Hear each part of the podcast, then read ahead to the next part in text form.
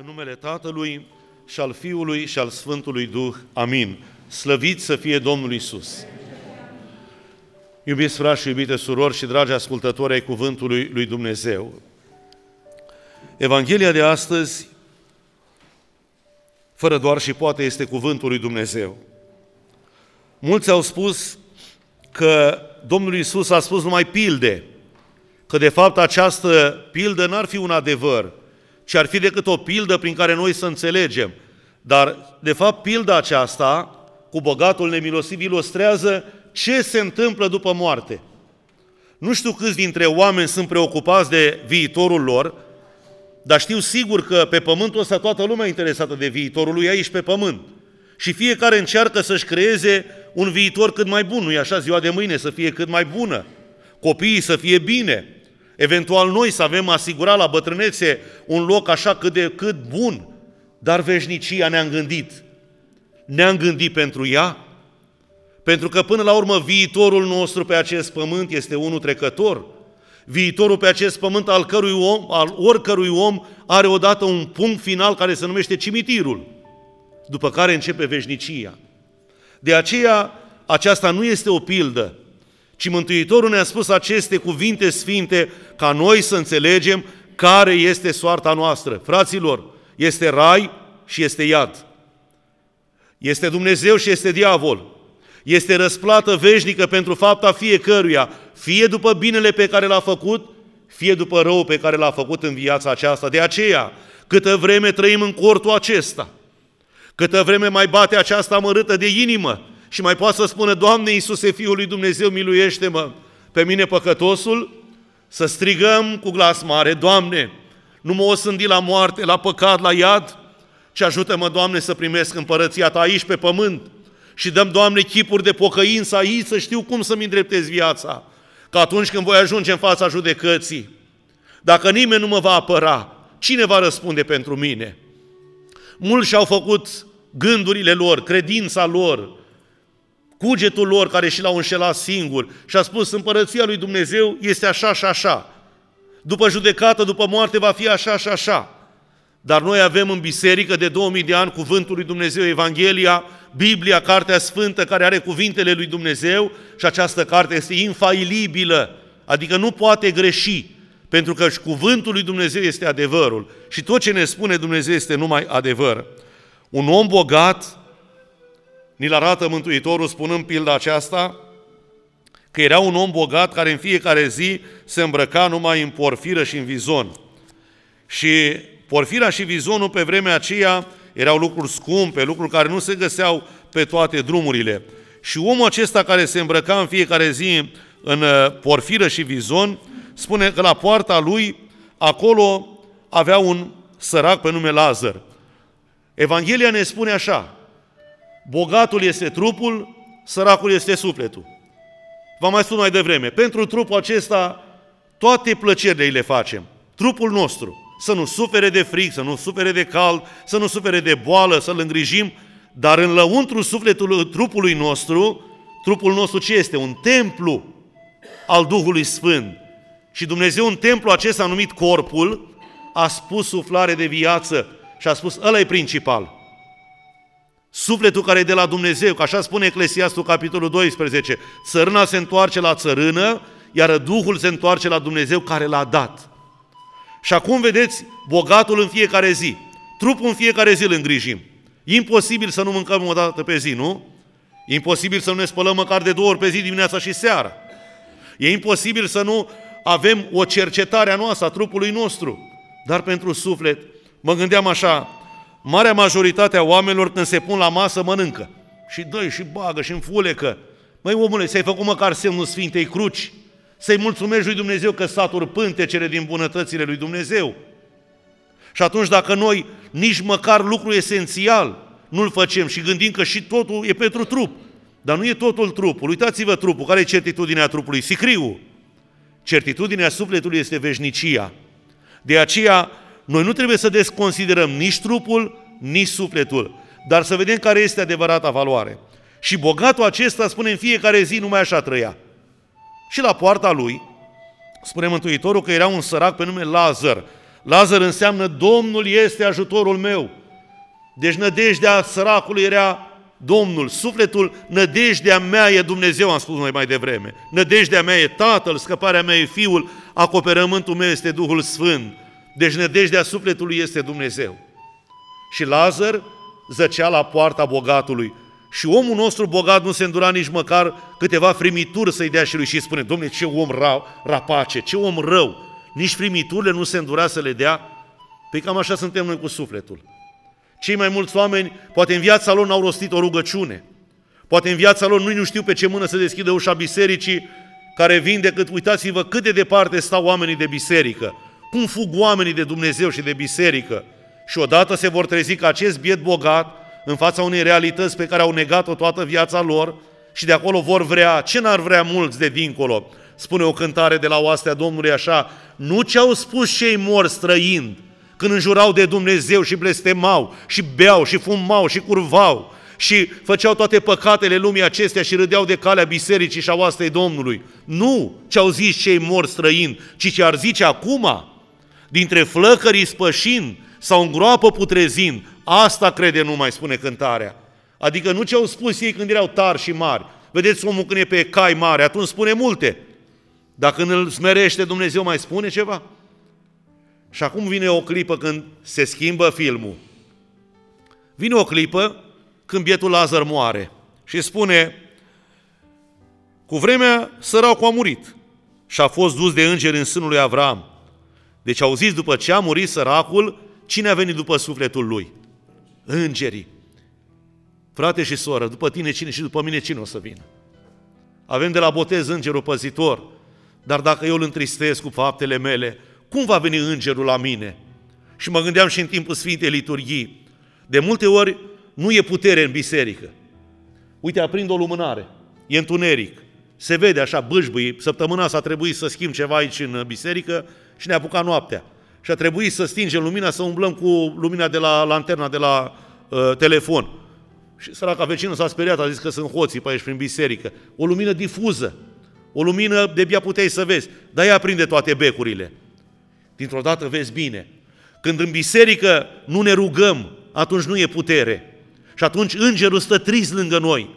Când noi suntem la rugăciune sau în casa lui Dumnezeu și mintea, gândul, inima, cugetul nostru e departe, cine știe pe unde, îngerul stă trist să roagă el în locul nostru și Duhul Sfânt, spune în roman, zice, suspină cu suspine negrăite că noi nu știm cum să ne rugăm. Și au venit îngerii și l-au dus în cer pe bietul Lazar. Și continuă, a murit și bogatul și l-au îngropat. Știți ce pomană i-au făcut? Știți câți rabini au fi cântat acolo la mormântare? Știți ce alaia a fost după el? Oamenii au impresia că dacă omul este dus cu mai multă fală, este primit mai bine în împărăția lui Dumnezeu. Cred că pe bietul Lazar l-au îngropat undeva la cimitirul săracilor, nu? Că el nu avea loc de veci. Dar spune că au venit îngerii, l-au îngropat îngerii pe el. Pentru că el, nădejdea lui, era numai Dumnezeu. Și acum se schimbă totul. Pe când era el în locuința morților, nu iad. Iadul nu e învățătură creștină. Iadul vine la Hades, de la învățătura păgână din mitologia greacă. Noi în Biblie avem locuința morților, nu iadul. Iadul nu este creștinesc. Când spune acolo este iadul, e o preluare de la păgâni. Dar noi avem aici în Biblie locuința morților, spune că Hades, cine a citit literatura grecească veche, era locul în care erau duși morții și erau trecuți cu luntre, o întreagă nebunie păgână. Și atunci noi trebuie să luăm de la păgâni învățăturile lor, să le aducem aici în Biserica lui Dumnezeu. Noi avem Biblia, Cartea Sfântă a lui Dumnezeu și învățătura Sfinților Părinți. Și pe când era el în locuința morților în chinuri, și-a ridicat ochii în sus, a văzut pe departe pe Avram și pe Lazar în sânul lui. Păi cum așa? Cum? De ce omul la bogat să ajungă în iad? Ce făcuse bogatul să de ajuns în iad? O întrebare, bogăția e păcat? Dacă spuneți că nu, zic și eu nu. Nu e, bogat, nu e păcat bogăția. Dar ce e păcat? Zice așa psalmistul David în psalmul 68, dacă nu mă înșel, zice, bogăția, dacă ar curge ca un râu, să nu-ți lipești inima de ea, să nu te stăpânească. Avraam a fost bogat, dar Avraam când i-a zis Dumnezeu, Avraame, ai un singur copil și l-ai făcut la 100 de ani, adul ca jertfă pe muntele Moria. Avraam cel bogat n-a zis, Doamne, nu mă îndur, Așa a făcut cum i-a zis Dumnezeu și Dumnezeu nu i-a îngăduit să ajungă, că Dumnezeu nu cere jertfe omenești. David, care era împărat, era om bogat, stăpânea toată țara și spune, am găsit pe David om după inima mea. Deci nu bogăția e păcatul, ci felul în care o folosești. Omul ăsta era bogat, dar ce făcea el cu bogăția? Știa că la poarta lui zace un amărât și nu se îndura nici măcar să ducă atât. Măi, du-te cu o farfurie, cu o strachină de ciorbă și la el. Zi, bă, da proste, Lazare. Atât dacă făcea și lua răsplată. V-am mai spus eu de un biet om care, tot așa un zgârcioman, care a plecat și el în veșnicie. Și la poarta raiului, el până să moară a zis așa, oameni buni, și copiii mei, să știți că în fața banului totul cedează. Banul deschide uși, banul creează relații, banul întreține relații. Și a spus, bine tată, așa să facem. Când voi muri eu, să-mi căptușiți sicriul numai cu bani. Cu toate monedele care vor fi pe vremea aceea circulând în lumea aceasta. Euro, dolari, aur, monede de aur, ca să dau acolo la ușa raiului, că sigur și sfinții în fața banilor cedează. Și a ajuns el la Sfântul Petru și zice, Sfinte Petru, eu am bani. Foarte bine, dacă ai bani, scoate banii. Caută în stânga, ăștia nu mi-a pus în buzunarul ăsta, nimic. Caută în celălalt, când găsește într-o margine o monedă de 25 de bani. Zice, alții, păi alții n-au ajuns să nu știu ce au făcut copiii cu mine. Zice, dar banii de unde ai? Și și-a adus aminte, zice, am fost o dată să iau pâine. Și era coadă la pâine. Și în, față, în spatele meu era o băbuță, în față tot o băbuță. Și a luat femeia aceea pâinea și când să bag mâna în buzunar să scot banii să iau pâine, mi-a căzut o monedă. Și repede femeia din spate, bă, da proste, maică, și a pus repede, că nu-i lăsam nici pe ea. Și acum vedeți ce singurii bani care au ajuns să ei sunt ăștia. Vedeți ce înseamnă cuvântul lui Dumnezeu din Biblie? În Iacob zice așa, mila biruiește judecata. Mila biruiește judecata, o spune Duhul Sfânt din cuvântul lui Dumnezeu. Cine n-are milă, Dumnezeu îl va judeca fără milă. Și acum bietul om, dacă el era bogat, putea în fiecare zi să-și aducă, atât să-i facă. Lazare, ce faci omule? Vino cu să mănânci cu mine. Sau uite, poftim o, o bucățică de pâine. Și ar fi ajuns acolo, nici măcar atât, nici măcar nu știa. Nu vrea să știe. Și dintr-o dată, lucrurile se schimbă. Avraam îl primește pe Lazar în sânurile lui și bogatul strigă din fundul iadului. Zice, Părinte Avrame, fieți milă de mine și trimite pe Lazar să-și moaie. E, iată că știa și numele. Deci noi zicem, nu știa de el cine e acolo. Nu, nu știu, domne, de unde să știu eu cine e ăla. Știa foarte bine. Și de multe ori noi știm problemele, dar ne facem că, de exemplu, când cineva își cere ceva, auzi, ajută-mă și pe mine cu ceva. Care e primul răspuns? Nu am. Deci, nici nu, deci imediat barezi și spui nu am, dar de fapt ai. Dar spui nu am, ai, ca să scap de el spui nu am. Știa bietul bogat de amărâtul Lazar, dar se făcea că nu știe. Uite că acum știi ce, părinte Avrame, trimite-l pe Lazar, îi știa și numele, știa și situația lui, să-și moaie, zice, uh, vârf, să-și moaie vârful degetului în apă, vă dați seama ce era acolo? Care numai ideea că Lazar și muia vârful degetelor în apă, îl făcea pe el să se răcorească. Și zice, să-mi răcorească limba, că-și grozav sunt chinuit în văpaia aceasta. Fraților, iadul sau locuința morților au zugrăvit-o pictorii noștri creștini într-o manieră plastică, în care să înțelegem noi chinurile. Acolo nu e moală, acolo nu sunt cuptoare de pucioasă, sunt niște reprezentări plastice, să spun, să înțelegem noi chinul. Acolo e chinul sufletului. De exemplu, citeam într-o carte a Sfinților Părinți despre chinurile iadului. Spune într-o carte Patericu și într-o altă carte Filocalia zice că odată Sfântul Macarie mergea prin pustie și acolo găsește o căpățână a unui fost popă idolesc și dă cu bățul în ea și îi spune, cine ai fost? Eu am fost popă idolesc, adică preot al slujitor, slujitor al idolilor. Și acum unde ești? Sunt în iad. Și cum e acolo? Zice, acolo suntem legați unul cu spatele la celălalt, niciodată nu ne vedem. Și tot timpul este chinul care următor bețivul vrea să bea și n-are ce bea, curvarul vrea să desfrâneze și n-are cu cine, hoțul ar vrea să fure și n-are ce, și un chin continuă care îi chinuie, patima care te-a stăpânit pe tine. Și spune, da, și cum este? Zice, mai jos decât voi mai e ceva? Ce da, mai este. Cine e acolo? Sunt creștinii care au auzit cuvântul lui Dumnezeu și n-au trăit după el. Deci noi creștinii, care am primit cuvântul lui Dumnezeu și Sfântul Botez și taina minunată a, a Domnului Isus, trupul și sângele Lui, dacă nu primim, suntem mai jos decât păgânii aruncați. Citiți Cartea Patericu, să vedeți acolo. Și acum, ce îi spune Părintele Avram? Fiul i-a răspuns Avram, adu-ți aminte că în viața ta tu ți-ai ales lucrurile bune și Lazar și le-a luat pe cele rele. Acum aici el este mângâiat, iar tu ești chinuit. Pe lângă toate acestea, de s-a schimbat rolul. Toată viața n-ai vrut să știi de Dumnezeu. Știți cum e? Omul toată viața n-are treabă cu Dumnezeu, cu biserica, cu Sfintele Taine, dar la moarte vrea să fie dus și el ca un bun creștin, să-i, să cânte cântări, să-i se predice. De multe ori chiar mințim noi preoții, hai să zici o vorbă și despre el, că despre om găsești acolo o vorbă bună, măcar să spui la căpătâiul lui la mormântare.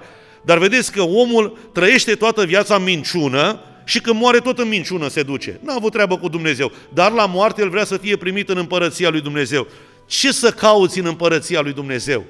Dacă pentru om 10 minute, o, o jumătate de oră este un chin să stea în biserică, păi știți ce este împărăția lui Dumnezeu? Bucurie și pace în Duhul Sfânt. Împărăția lui Dumnezeu, spune Mântuitorul în Evanghelia de la Luca, nu este uite acolo, uite dincolo, e în lăuntru vostru, spune. Împărăția lui Dumnezeu e chiar acum între noi, biserica lui, cea vie care suntem noi, Duhul Sfânt care lucrează acum în noi. Și dacă noi nu suntem parte de aici, de pe pământ, din împărăția lui Dumnezeu, dincolo nici atât. Și acum spune, între noi și voi, pe lângă toate lucrurile astea, că nu, nu se poate, e o prăpastie de netrecut. Da, frații mei? Ca cei de acolo spune clar, zice, așa ca cei ce ar vrea să treacă de aici la voi sau de acolo la noi să nu poată.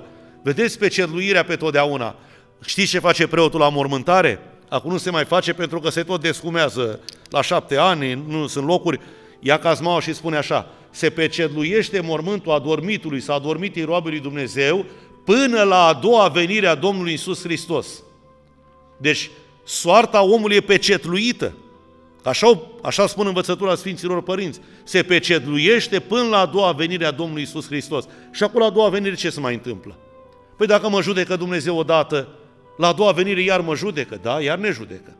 Pentru că e judecată particulară, când plecăm de aici de pe pământ, fiecare vom răspunde de ce am făcut noi.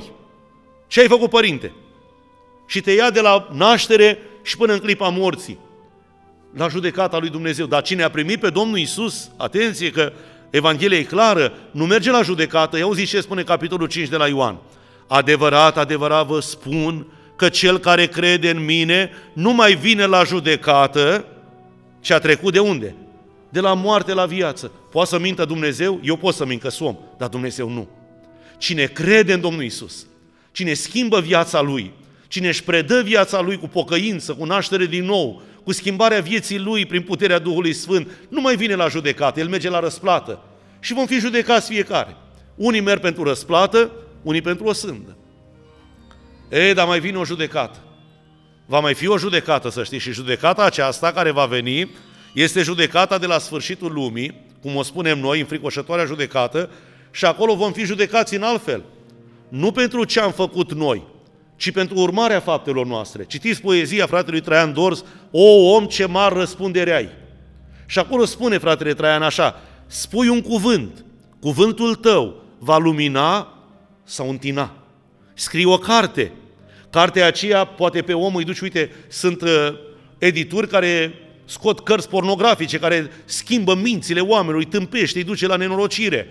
Vor răspunde oamenii pentru urmarea faptelor lor. Sau pe un credincios, Dumnezeu îl va judeca altfel. Tu ai adus la Domnul 2, 3, ei la rândul lor au adus 2, 3, că spune Sfântul Iacob, zice, cel ce întoarce pe un păcătos de la calea lui, a scăpat un suflet de la moarte și îi se va acoperi o sumedenie de păcate. La judecata de apoi vom fi judecați pentru urmarea faptelor noastre. Că ele au repercursiune, să știți. Tot ce spunem, tot ce facem, tot ce gândim, merge în timp. Ele creează un drum, creează după noi ceva, o cale pe care vin oamenii. Și acum, între noi și voi e prăpastie care nu se poate trece. De ce nu se poate, fraților? Nici nu vor oamenii să treacă de acolo în partea cealaltă. Și să caute un om, va mai devreme, în rai, când el n-a iubit de pe pământ raiul. Acolo nu este altceva decât ce vedeți în biserică. Cine n-a iubit biserica aici pe pământ, lucrarea frumoasă a lui Dumnezeu care este în biserica lui, dincolo ce va face? Acolo numai bucurie și cântare e. Acolo numai îngerii într-o veșnică liturghie cu Domnul, într-o veșnică adunare, cântare, însuși Domnul Iisus ne va vorbi, vom sta la masă cu Domnul. Asta e starea credincioșilor. Și omul se plictisește 10 minute să stea să asculte din cuvântul lui Dumnezeu. Și mai cere ceva. Uite că acum omul ăsta bogat, toată viața nu s-a rugat. Dar acum și-a dus aminte în iad, a descoperit în iad rugăciunea. Ei, cum o fi asta? Să descoperi rugăciunea după moarte. Fraților, pocăința, mântuirea, rugăciunea, postul, toate sunt aici pe pământ. Aici pe pământ trebuie să le descoperim noi. Nu după moarte să descoperim rugăciunea.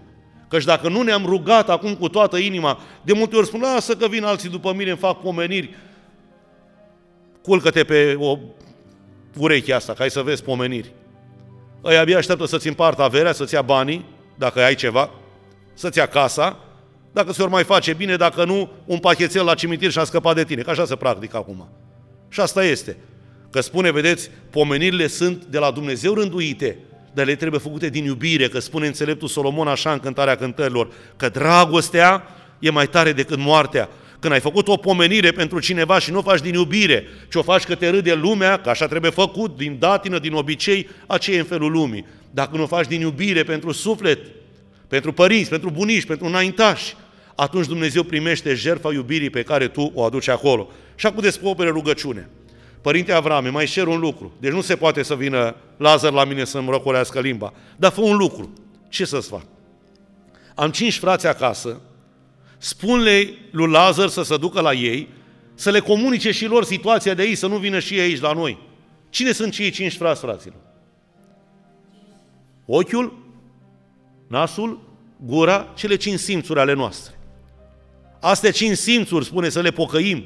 Vedeți, Doamne, buzele mele vei deschide și gura mea va vesti lauda Ta.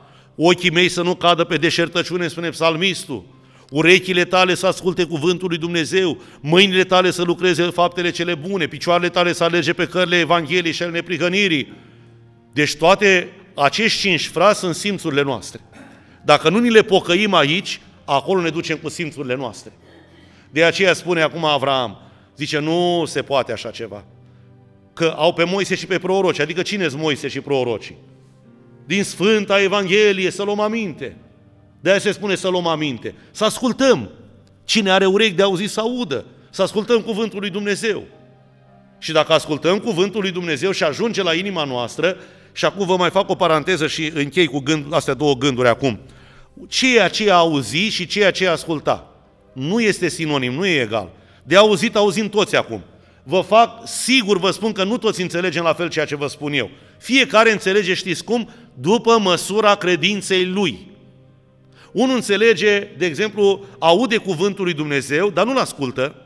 Prima pildă pe care o dă Părintele Iosif în capul celor 600 zice așa, urechi mântuite. Și când ajunge la poarta raiului, vede cineva o stivă în stânga și în dreapta de urechi. Zice, ce cu urechile astea aici? Și păi urechile astea s-au mântuit și așteaptă mântuirea și proprietarii sunt în uh, locuința morților, sunt în flăcări. De ce? Păi zice, urechile au auzit, dar inima nu s-a pocăit. Spunea Părintele Arsenie Boc așa, că cea mai lungă cale, știți de unde e? De aici și până aici. Auzim cuvântul lui Dumnezeu, dar ajunge așa greu la inimă că spune Mântuitorul în pilda cu sămânța, că după ce aude omul, după ce ascultă, după ce aude omul cuvântul lui Dumnezeu, vine diavolul și ia cuvântul din inima omului. Uite chiar în clipa aceasta, cineva stă și veghează ca nu cumva cuvântul lui Dumnezeu să ți ia cineva din mintea ta și să ajungă la inima ta. Și a asculta înseamnă altceva. A asculta înseamnă a împlini. Un om ascultător este acela care aude cuvântul lui Dumnezeu, care îl primește în inima lui bună și spune, Doamne, așa este. De multe ori ne auzim, nu-i pentru mine, ba da, pentru tine este, să știi. Nu e valabil pentru mine ce spune preotul. Pentru noi toți e valabil. Domnul Iisus n-a vorbit așa în general și mântuirea nu se ia așa în colectiv. Mântuirea, dacă nu fiecare dintre noi nu ne regăsim în cuvintele lui Dumnezeu, atunci în zadar se vestește cuvântul lui Dumnezeu. Și acum ziceau pe Moise și pe proroci, nu părinte Avrame, mai te rog ceva. Că dacă s-ar scula cineva din cimitir și ar merge la casa lor, ar crede. Ce nu, nici dacă ar veni cineva dintre cei morți, tot nu s-ar pocăi. Frații mei, vă dau niște exemple din Biblie, nu din altă parte.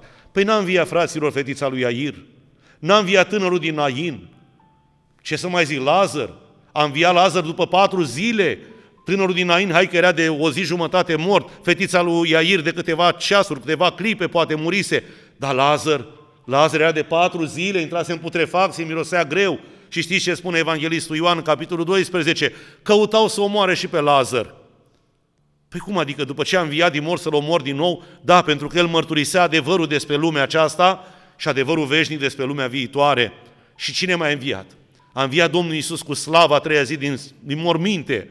Și toți cântăm, vedeți, de Paște, Doamne, ce mai cântă lumea din toți? Hristos a înviat! Adevărat a înviat! Dar crezi că a înviat? Dacă tu spui că adevărat a înviat, este viu pentru tine cuvântul lui? Să decât o vorbă goală, o poezie frumoasă pe care o rostești fără să o crezi în adâncul inimii tale. Nu, nici dacă ar veni cineva dintre moți, tot n-ar crede. Dumnezeu a spus așa, noi acum trebuie să primim prin credință. Uitați-vă, toate le primim prin credință. Sfânta Împărtășane, ați văzut careva în linguriță trup și sânge? E cineva de aceea văzut așa ceva? Ați văzut în linguriță sânge și carne? Dar ce facem? Credem că acolo e trupul și sângele Domnului. Prin credință. Credința este aceea care ne unește cu Dumnezeu. Vedeți, toate, cuvântul lui Dumnezeu, cum îl credem? L-am, l-am văzut noi pe Domnul Isus de acum 2000 de ani? Nu l-am văzut, dar credem. Tot credința. Așadar, vedeți, la temelia tuturor lucrurilor stă credința. Fără credință, zice Evrei 6, e cu neputință să fim plăcuți lui Dumnezeu.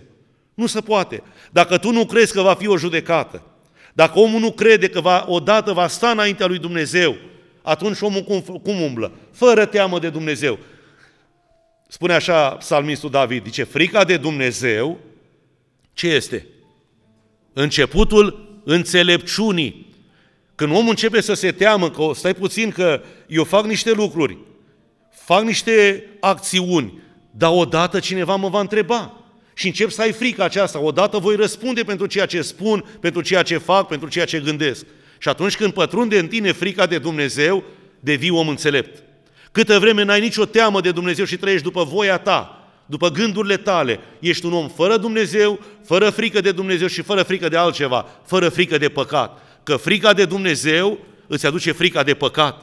Când ai frica lui Dumnezeu în tine, nu te mai duci la păcat. Că știi în fața cui vei sta odată Știi cum vei răspunde odată pentru toate. Bietul nostru bogat, săracul bogat, că a ajuns sărac, lipi pământului după aia. Toată bogăția lui s-a ales praful de ea, ars în focul iadului. Dar săracul Lazar, adică sufletul care și-a pus nădejdea în Dumnezeu, a primit răsplata veșniciei în mâinile îngerilor. Domnul să ne binecuvânteze, să avem această tărie, credință și putere să-L urmăm pe Domnul Isus până la moarte. Slăvit să fie Domnul!